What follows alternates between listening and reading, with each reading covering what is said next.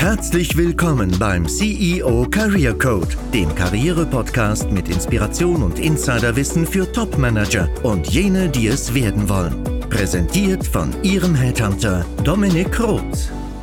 Unser heutiger Interviewgast ist der Experte, der das passive Investieren in Deutschland prominent und vor allem einer breiten Bevölkerung zugänglich gemacht hat – Dr. Gerd Kommer. Wir haben bereits in der Folge 30 des Podcasts darüber gesprochen, wie es gelingen kann, aus dem Gehalt nachhaltig Vermögen aufzubauen, dank eines breit gestreuten ETF-Portfolios. Hören Sie gerne mal in die Episode 30 rein, wenn Sie diese noch nicht kennen. Durch die geänderte Zinspolitik gewinnen gewisse Anlagemöglichkeiten heute wieder an Attraktivität für das schwer verdiente Geld, das man ab einer gewissen Höhe nicht auf dem Tagesgeldkonto belassen sollte. Auch nicht den Teil, den man nicht investiert, zum Beispiel in Aktien. Also den risikofreien Teil des Vermögens. Insider-Tipps dazu, wie Sie Ihr Geld sicher verwahren, möchte ich gerne mit Herrn Dr. Kommer für Sie erörtern. Herzlich willkommen zurück im CEO Career Code, Herr Dr. Kommer. Freut mich sehr, Herr Roth. Warum Tagesgeld keine gute Idee ist, versuche ich mal als Laie auszuführen und Sie kommentieren es. Was halten Sie von der Idee? Gerne, gerne. So machen wir es.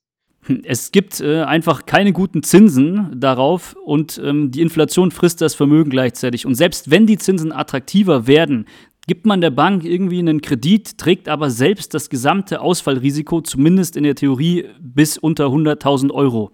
Richtig? Das ist so richtig. Also Punkt 1, äh, ich fange mal hinten an. Alle Bankeinlagen, Bankguthaben, egal jetzt auf dem Girokonto, also unverzinsliches Girokonto oder verzinsliche Bankguthaben, ob es das altmodische Sparbuch ist oder das Tagesgeld oder Festgeld, da gibt es ja viele verschiedene Namen, äh, die sind innerhalb der EU oberhalb von 100.000 Euro nicht durch eine staatliche Garantie, Einlagengarantie abgesichert. Und da Bankpleiten, sowohl individuelle Pleiten von einer einzelnen Bank aufgrund bankindividueller Inkompetenz und Fehler häufig sind und äh, systemische Bankenkrisen, das ist eigentlich noch viel schlimmer. Ja, sagen wir mal so grob alle 10, 20, 30 Jahre, je nach Land und äh, Zeitraum, den wir uns anschauen, stattfinden, systemische Bankenkrisen. Das heißt also, mehrere Banken fallen aufgrund von makroökonomischen Faktoren äh, gleichzeitig aus. Die letzte systemische Bankenkrise hatten wir 2008 äh, bis 2012. Es sind weltweit hunderte mittelgroßer und großer und auch natürlich noch mehr kleiner Banken hops gegangen. Also sowas kommt äh, ständig vor und äh, deswegen ist es einfach grundsätzlich eine schlechte Idee, ohne Absicherung, ohne staatliche Garantie einer solchen Bank einen Kredit zu geben. Nämlich das ist es, was eine Anlage darstellt. Die ist zivilrechtlich ein Kredit, an, also vom, vom Einleger an die Bank. Und äh, wenn die Bank pleite geht, dann kann äh, dieser Kredit unter Umständen nicht mehr rückzahlungsfähig sein. Also dann ist man Teil der Konkursmasse mit seiner Forderung als Einleger und äh, das kann schiefgehen. Ähm, jetzt ist es so, dass äh, viele sagen, okay, aber die letzte Bankpleite in Deutschland, in der Einleger, also Sparer, tatsächlich Geld verloren haben. Das war in den 70er Jahren bei der berühmten Herstadt-Bank-Pleite. Also alle, die heute zuhören, äh, werden sagen, daran kann ich mich nicht mehr persönlich erinnern. Ähm, und zwischenzeitlich hat es viele, viele Bankenpleiten gegeben. Die letzte, die sehr äh, prominent ist, ist die Credit Suisse. Das ist jetzt eine Schweizer Bank, aber egal. Ähm, vor, vor ein paar Monaten de facto Pleiten und auch äh, echte äh, konkursrechtliche Pleiten. Und da hat doch fast nie jemand, auch da gibt es wieder Ausnahmen, Stichwort Zypern, vor, vor gut zehn Jahren, da haben Einleger Geld verloren. Aber da hat doch im Allgemeinen der Sparer nicht Geld verloren. Ja, das mag sein, weil die entsprechenden Einleger das Glück hatten, Ausrufezeichen Glück, Glück hatten, dass die entsprechenden Staaten willens waren, freiwillig, freiwillig äh, diese Einlagen zu retten, freiwillig zu retten. Ähm, und nicht nur ähm, sozusagen freiwillig das taten, sondern auch die Mittel dazu hatten, also die Kraft dazu hatten. Ähm, das ist aber sozusagen aus äh, investmenttechnischer Sicht, portfoliotheoretischer Sicht natürlich denkbar äh, ambivalente Gemengelage. Wenn Sie sozusagen auf Glück vertrauen müssen, Glück und guten Willen eines, Garant äh, eines, eines Bailout, einer Bailout-Partei ähm, mit ihrem Geld. Dann würde, also kein vernünftiger, rationaler Mensch würde sagen, ich gebe jemand mein Geld, das ich nur mit unter der Voraussetzung von Glück und Freiwilligkeit und gutem Willen zurückbekomme. So, und wenn diese Überlegung richtig ist, dann geben Sie doch Ihr Geld gleich demjenigen, der Sie im Falle einer Bankenpleite mit einem Bailout retten würde, nämlich mhm. dem Staat. Da kommen wir zu den Geldmarktfonds in dem Fall. Genau. Und ähm, diese staatlichen Anleihen, die sind also sozusagen von der Bonität her, da habe ich das garantiert, garantiert, da habe ich einen Rechtsanspruch auf das, was ich bei einem Bailout nur aus Freiwilligkeit bekäme. Das ist der erste große Vorteil. Der zweite Vorteil ist, dass äh, staatliche äh, Renditen, Staatsanleihenrenditen heute genauso hoch oder höher sind, in der Regel wie äh, die Tagesgeldzinsen bei renommierten, bei soliden Banken. Bitte nicht die äh, Bank von Sofia oder sowas äh, hier anführen oder die sonst was Autobank. Also wenn Sie jetzt von, von großen, seriösen Banken sprechen äh, und Lockvogelangebote, die nur für Neukunden und nur für drei Monate gelten oder sowas, äh, mal aus, außen vor lassen, dann ähm, bekommen Sie auf einem Tagesgeldkonto heute eher schlechtere Zinsen als für eine entsprechende Staatsanleihe. Noch höhere Zinsen könnten Sie mit soliden Unternehmensanleihen äh, verdienen, äh, also Geldmarktfondsanlagen, wenn man so will. Wir kommen gleich noch auf diesen Begriff. Ähm, und die sind auch sicherer als Bankeinlagen oberhalb der staatlichen Einlagensicherung von 100.000 Euro, weil sie bei solchen Unternehmensanleihen breit streuen können über ETFs. Also sie geben so Firmen wie Apple oder BASF ähm, sozusagen einen Kredit, wenn Sie solche äh, Anleihen kaufen, aber Sie machen das in Form eines Fonds, der in hunderte, mehrere hundert solche Anleihen gleichzeitig investiert. Das heißt also, wenn eine von diesen, äh, einer von diesen Emittenten in Schwierigkeiten kommen sollte, dann ist das normalerweise kein großes Problem für den Fonds, weil die einzelne Anleihe halt nur ein Prozent, zwei Prozent oder mhm. noch weniger ausmacht. Also insgesamt sind Anleihen für Menschen, die rational sind, und für Gelder außerhalb der staatlichen Einlagensicherung, also oberhalb von 100.000 pro Bank-Kunde-Kombination, die schlauere Lösung. Wieso kennen sich denn so wenig Menschen eigentlich damit aus? Denn wenn ich mir so Statistiken ansehe, ich glaube nicht, dass sich das jetzt in den letzten eineinhalb Jahren geändert hat oder auch nicht in diesem Jahr mit der geänderten Zinspolitik, ähm, dass jetzt dieses ganze Geld auf den Tagesgeldkonten verharrt der Deutschen. Also ich meine, woher kommt denn dieses Nichtwissen erstens und zweitens, was vielen auch nicht bewusst ist, äh, ist, dass man denen wirklich einen Kredit gibt. Und manche sagen dann, ja gut, dann verteile ich es halt auf vier Konten und dann, wenn ich über 100.000 Euro habe. Also die Zuhörerschaft hier ist natürlich jetzt einigermaßen vermögend, meistens durch selbst erwirtschaftetes Einkommen, muss ich vielleicht für Sie da noch zu transparent sagen. Und ähm, dann kommt man da schon mal in diese Höhe 100.000 Euro, vor allem auch mit fortgeschrittenem Alter und Track Record. Dann äh, sagt man sich, dann verteile ich es halt auf verschiedene Konten. Nur meines Wissens nach gilt es pro Person und nicht pro Konto. Und außerdem ist es noch immer dieses äh, Ausfallrisiko, dieses Kreditthema. Warum, worauf ich eigentlich hinaus möchte, warum kennt sich damit kaum jemand aus mit Staatsanleihen und Geldmarktfonds? Ähm, ja, das sind äh, sehr, sehr gute Fragen, die Sie da stellen. Also vielleicht zuerst zu der äh, Strategie, wenn wir es mal so nennen wollen, sein Geld auf mehrere Banken zu verteilen, weil man schon mal gehört hat von dieser 100.000 Euro Grenze. Äh, Sie werden jetzt lachen, wenn ich das gleich ein Beispiel nenne aus äh, eigener Erfahrung, Kundenerfahrung. Wir hatten mal einen Mandanten, der hatte 1,8 Millionen auf 18 verschiedenen Bankkonten in äh, Deutschland und anderen EU-Ländern verteilt. Also das ist schon fast ein Vollzeitjob, äh, 18 Konten äh, zu eröffnen, zu verwalten. Und äh, bitte berücksichtigen Sie, dass der auch noch so ein Tagesgeldhopper war. Also mit anderen so. Worten, wenn die äh, Konditionen zum Beispiel drei Monate nach Eröffnung, die schlechter wurden, weil, weil das halt das Angebot war. Die ersten drei Monate gibt es besonders gute Zinsen. Äh, dann hat er auch wieder gewechselt und so weiter. Also solche Fälle gibt es und ähm, er hat das risikomäßig äh, sozusagen damit begründet, ja, ich habe dann 18 Mal eine Staatsgarantie.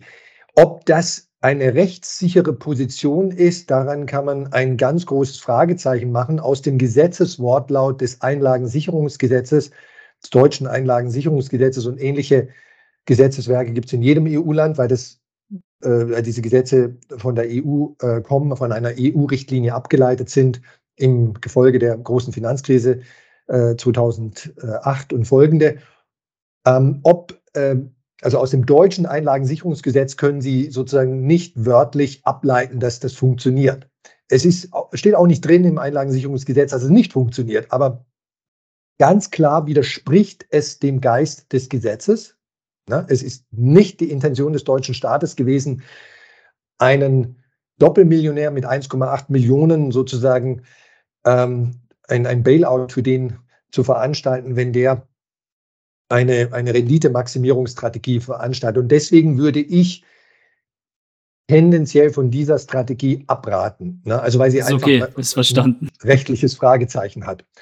Ähm, dann, warum äh, zu Ihrer anderen Frage, warum wissen die Deutschen, ähm, und ich sage jetzt bewusst die Deutschen, weil das nämlich für die Briten, ich habe zehn Jahre in Großbritannien gelebt, und für die Amerikaner, ich habe zweieinhalb Jahre in den USA gelebt, ich habe noch mal ein paar Jahre in anderen angelsächsischen Ländern gelebt, ähm, nicht so gilt, so nicht gilt, warum verstehen die Deutschen so wenig von Anleihen? Warum, also Anleihen, das Wort Anleihe, äh, Dirk Müller, ein, ein, großer Deutscher, jetzt muss ich sarkastisch werden, äh, Investment-Experte, hat mal gesagt, Anleihen, sowas fasse ich nicht mal mit der Kneifzange an.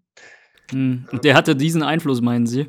Ja, nee, also das war jetzt vielleicht nur so eine kleine gehässige Fußnote, aber so ein klein bisschen transportiert sie das, was in Deutschland erstaunlich häufig äh, der Fall ist. So eine merkwürdige, gar nicht so richtig begründete Aversion von Privatanlegern, häufig vielfach auch äh, vermögende Privatanleger, die gut ausgebildet sind, die kaufmännisches Wissen haben, Anleihen gegenüber. Ne? Also die, von denen hören Sie nichts Kritisches über eine Bankeinlage, aber Anleihen, ähm, die, oh nee, das Staatsanleihen schon zweimal nicht. Ähm, da wird man ja äh, zu Zeiten der Niedrigzinspolitik systematisch enteignet. Das ist Verlust mit Ansage. Und äh, wir wissen ja alle, dass Staaten ständig pleite gehen und so weiter. Also so lauter solche, mhm. äh, sagen wir mal, solches Halbwissen wird da angeführt. Ähm, und ähm, so von der hohen Kanzel herab äh, die größte Anlageklasse der Welt nach Immobilien. Anleihen sind eine größere Anlageklasse, Assetklasse als Aktien auf diesem. Global betrachtet. Ja. Das gilt wahrscheinlich sogar in jedem einzelnen Land für sich genommen auch. Ne? Also der globale Anleihenmarkt ist vom Marktvolumen, vom, von der Marktkapitalisierung her größer als der Aktienmarkt. Äh, der Anleihenmarkt besteht aus Staatsanleihen und Unternehmensanleihen. Er ist auch wesentlich komplexer. Also äh, ich gebe Ihnen ein kleines Beispiel. Die Firma Siemens, die wir ja alle gut kennen, hat eine Aktie emittiert. Es gibt eine Siemens-Aktie, also eine, ein Typus von Siemens-Aktie. Jede Siemens-Aktie entspricht dieser einen Form. Es gibt nur diese eine. Aber Siemens hat fast 40 verschiedene Anleihen emittiert, als ich das letzte Mal hinschaute. Unterschiedliche Laufzeiten, unterschiedliche Währungen, also nicht nur Euro, sondern auch Dollar und teilweise andere Währungen, unterschiedliche Coupons, also Ausschüttungszinsen, wenn man so will, äh, teilweise auch unterschiedliche Besicherungen mit Besicherung, ohne Besicherung äh, von verschiedenen Siemens-Gesellschaften emittiert, also alle möglichen Unterschiede. Und das zeigt ja schon, 40 Siemens-Anleihen, eine Siemens-Aktie. Also der Anleihenmarkt ist, ist komplexer. Ja. Und ähm, also die, die Antwort, die kurze Antwort, jetzt habe ich schon lange geredet, auf Ihre Frage, warum gibt es so eine Art Aversion, so ein arrogantes Nichtwissen, manchmal könnte man fast sagen, der Deutschen gegenüber der Anlageklasse Anleihen und als ähm, sozusagen Submenge oder Unterkategorie Geldmarktfondsanlagen, das ist ja eine äh, Untermenge, Spezialkategorie von, von der Anlageklasse Anleihen. Warum gibt es diese, dieses, dieses arrogante Nichtwissen? Ich, ich kann es Ihnen nicht erklären. Ich kann es Ihnen nicht erklären, weil es dafür keinen rationalen Grund gibt. Für einen Amerikaner sind US Treasury Bills, das ist der Fachbegriff für kurzfristige amerikanische Staatsanleihen. Ne? Treasury ist sozusagen Schatzamt, ähm, Bill ist, ist der amerikanische Begriff für kurzfristige Anleihe.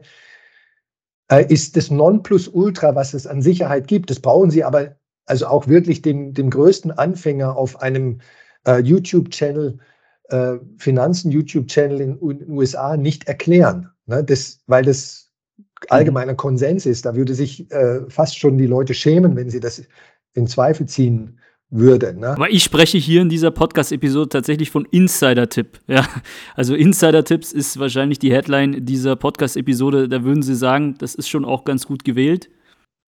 Genau, ja. Also ähm, wir alle sollten tun gut daran, wenn wir unser Vermögen, liquides Vermögen oder Vermögen generell sicher anlegen wollen, gestreut anlegen wollen, rational anlegen wollen, Anleihen Unternehmensanleihen und Staatsanleihen erstmal grundsätzlich in Betracht zu ziehen und vielleicht auch ein bisschen Zeit zu investieren, diese Anlageklasse besser zu verstehen, weil sie einfach eine sehr, sehr interessante, attra grundsätzlich attraktive Anlageklasse ist, die ein, ein Paket, ein Bündel an attraktiven Eigenschaften liefern kann, wenn man das richtig anstellt, die keine Ausrufezeichen andere Anlageklasse auch nicht Aktien, auch nicht Immobilien ähm, und gar nicht Bankguthaben so liefert. Ne? Also jede Anlageklasse, jedes Investment ist immer ein, ein Kompromiss oder ein, ein Bündel aus verschiedenen Vor- und Nachteilen.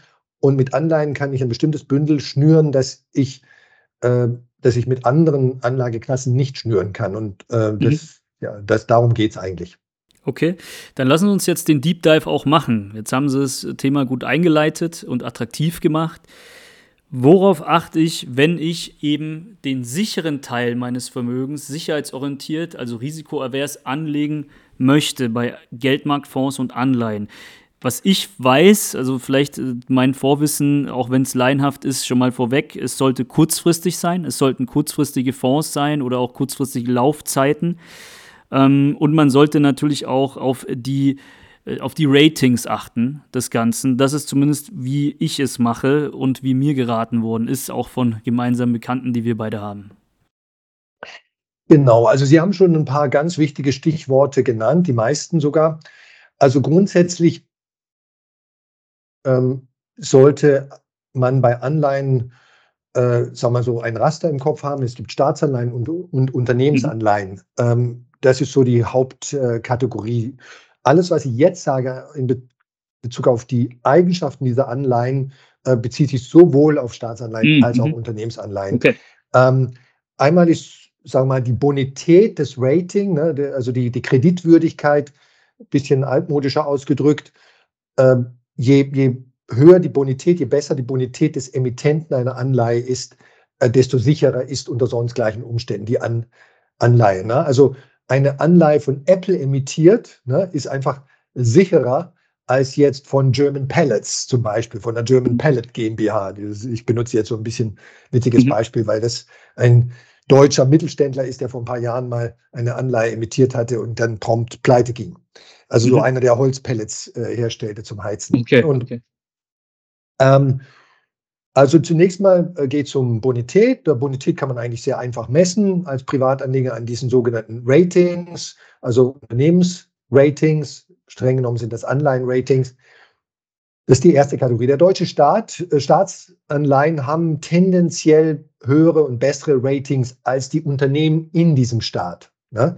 Ähm, in Deutschland gibt es kein einziges Unternehmen, auch nicht SAP oder Daimler oder ähm, Linde, die jetzt gerade äh, ihr Börsenlisting, primäres Listing in den USA ver verlegt haben, von, von Deutschland nach USA verlegt haben. Egal was, es gibt kein Unternehmen in Deutschland, das ein gleich gutes Rating, eine gleich gute Kreditwürdigkeit hat, Bonität hat wie der deutsche Staat. Warum dann nicht einfach nur in Staatsanleihen? Das ist, was ich mich immer frage. Ich würde einfach einen ETF nehmen oder einfach nur in die deutsche Staatsanleihe investieren. Ich möchte ja nicht Risiken eingehen, sondern die Rendite erziele ich durch meinen Job, durch Einkommen, durch andere Anlage, Assetklassen. Warum nehme ich da nicht einfach nur eine Staatsanleihe?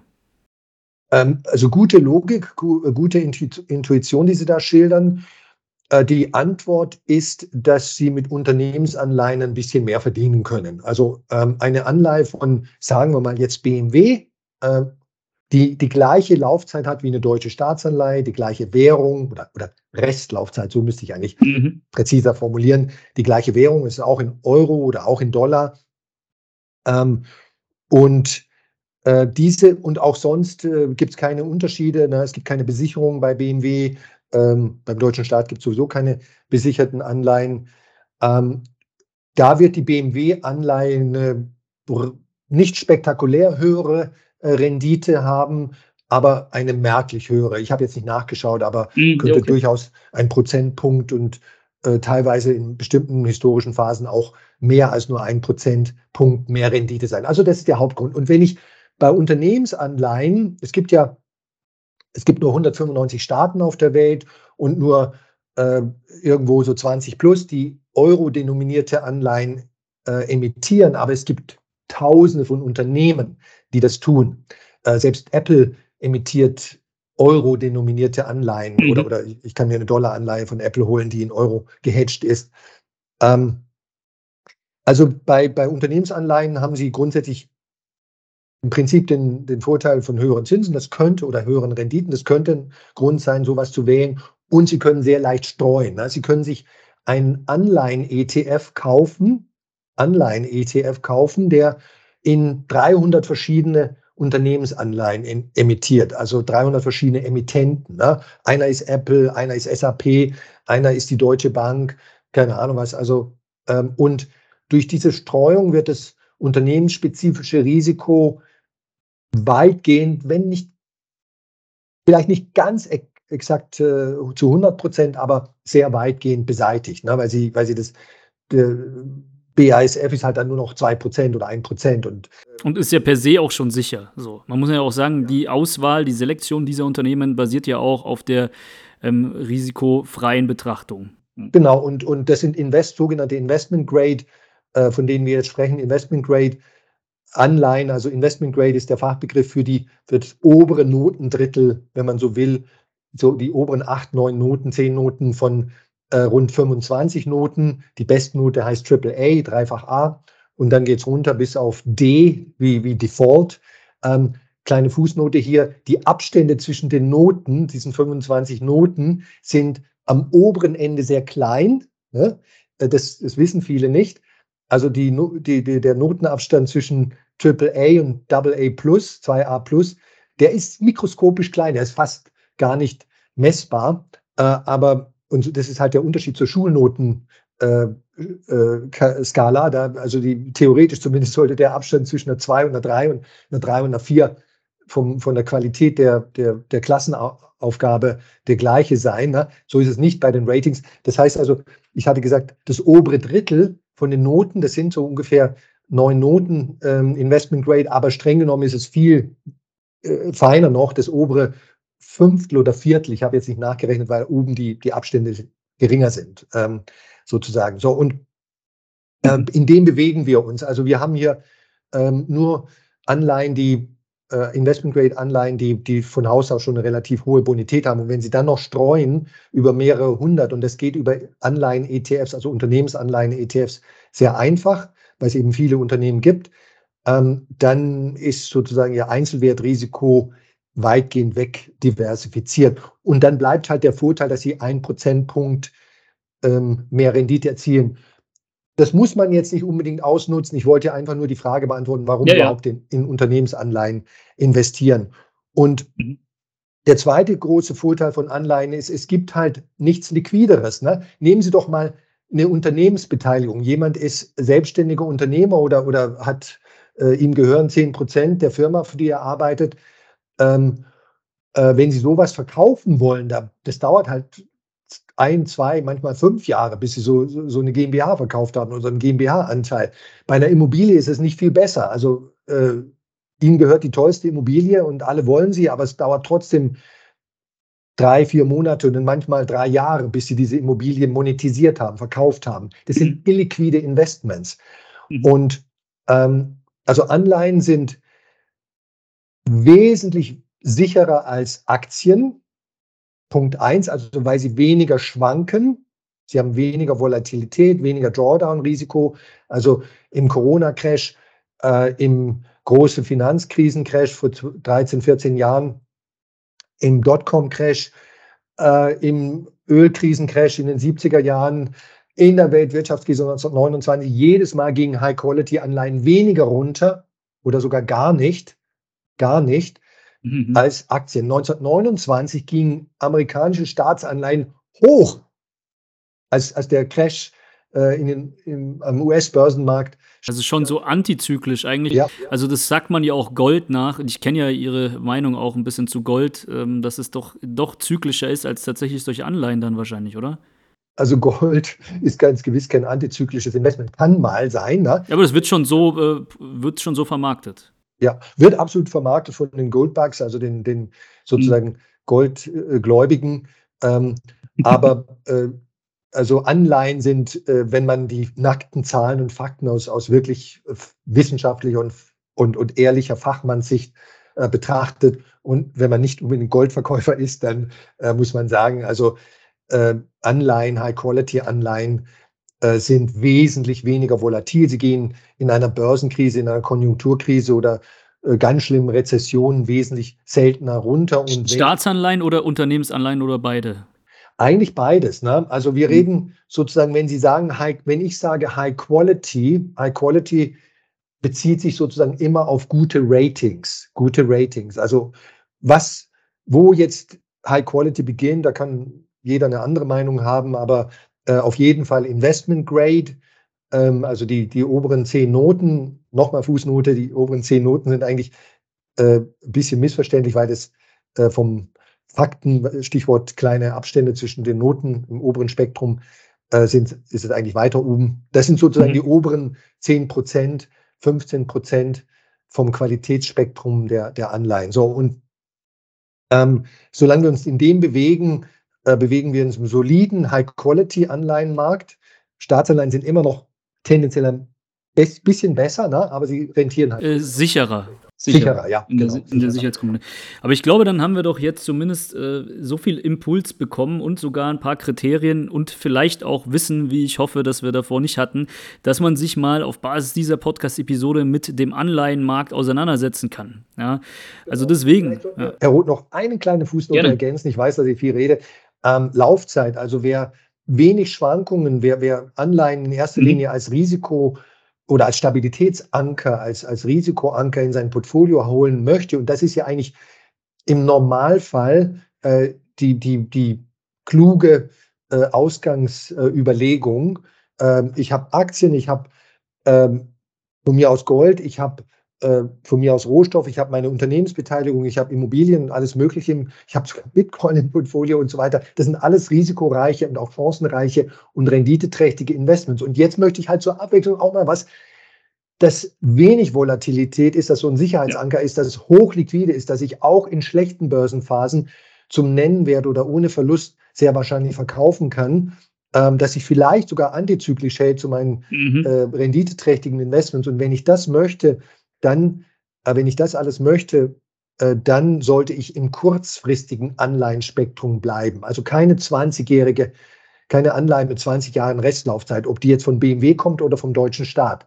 Keine langen Restlaufzeiten, also unter drei Jahre bleiben, sozusagen. Mhm. Vor, vor fünf Jahren hat der österreichische Staat eine Anleihe emittiert mit 100 Jahren Rest, äh, Laufzeit. Das müssen Sie sich mal vorstellen. Also mhm. es gibt, äh, gibt, es gibt sogar von Großbritannien Anleihen mit unendlicher Laufzeit. Die werden nie zurückgezahlt. Ähm, da gibt es nur Zinsen sozusagen. Ja? Okay, verstanden. Und, aber die Schwankungen der Anleihe, also ihr Zinsänderungsrisiko, äh, das ist umso geringer, je kürzer die Restlaufzeit ist. Und wenn ich Anleihen als Stabilitätsanker in mein Portfolio holen möchte, unter sonst gleichen Umständen sollte ich mich im kurzfristigen Spektrum äh, des Anleihenmarktes bewegen. Und der ganz, ganz kurzfristige Teil des Anleihenspektrums in Bezug auf Laufzeit, das ist der sogenannte Geldmarkt. Der Geldmarkt okay. ist nichts, nichts Eigenständiges, sondern er ist eine Untermenge des Anleihenmarktes. Er ist Verstanden. Mhm. Das, äh, die Untermenge, das Subsegment des Anleihenmarktes mit, den, mit Laufzeiten bis maximal zwölf Monate, 18 Monate vielleicht noch. Da gibt es keine wissenschaftliche Grenze, mhm. aber 12 bis 18 Monate, das ist so das Übliche, äh, was man da hört. Äh, Anleihen, äh, Geldmarkt äh, heißt auch High Quality, also Investment Grade zumindest. Äh, das Rating sollte nie schlechter sein als dreifach B äh, oder B, äh, Triple B minus.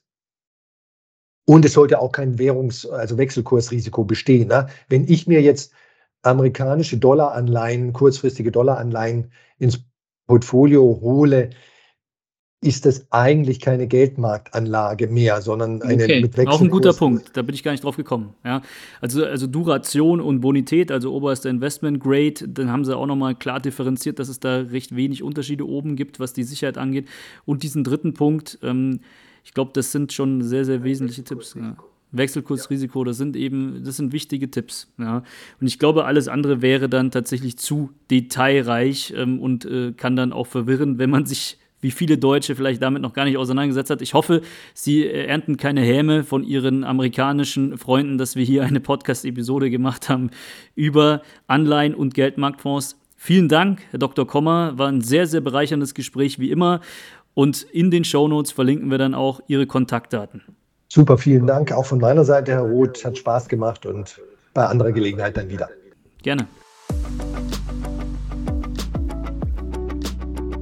Wenn Ihnen als Zuhörer, Zuhörerin diese Interviews eine Inspiration sind, beziehungsweise Sie aus meinen Episoden ohne Interviewpartner einen wahren Mehrwert für Ihre Karriere beziehen, freue ich mich, wenn Sie den Podcast abonnieren, um zukünftige Inhalte nicht zu verpassen.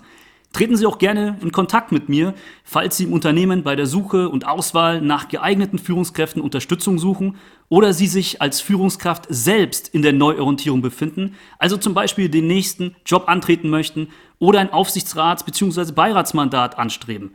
Sehen Sie hierzu mal in die Shownotes dieser Folge, denn dort finden Sie die entsprechenden Kontaktmöglichkeiten je nach Bedarf. Dort finden Sie auch eine kostenfreie Video-Fallstudie verlinkt mit ersten Tipps für Ihre Neuorientierung. In jedem Fall rate ich Ihnen dazu, den Podcast zu abonnieren, wie gesagt, denn wir beleuchten Karriere weiterhin auf einer ganzheitlichen Ebene. Ich freue mich auf die nächsten Episoden mit Ihnen, Ihr Dominik Roth.